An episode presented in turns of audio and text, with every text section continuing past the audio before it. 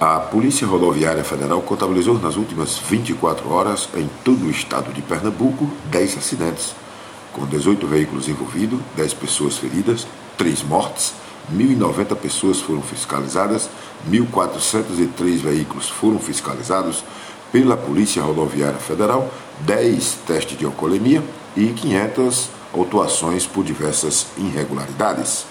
Este foi o saldo da Polícia Rodoviária Federal nas últimas 24 horas.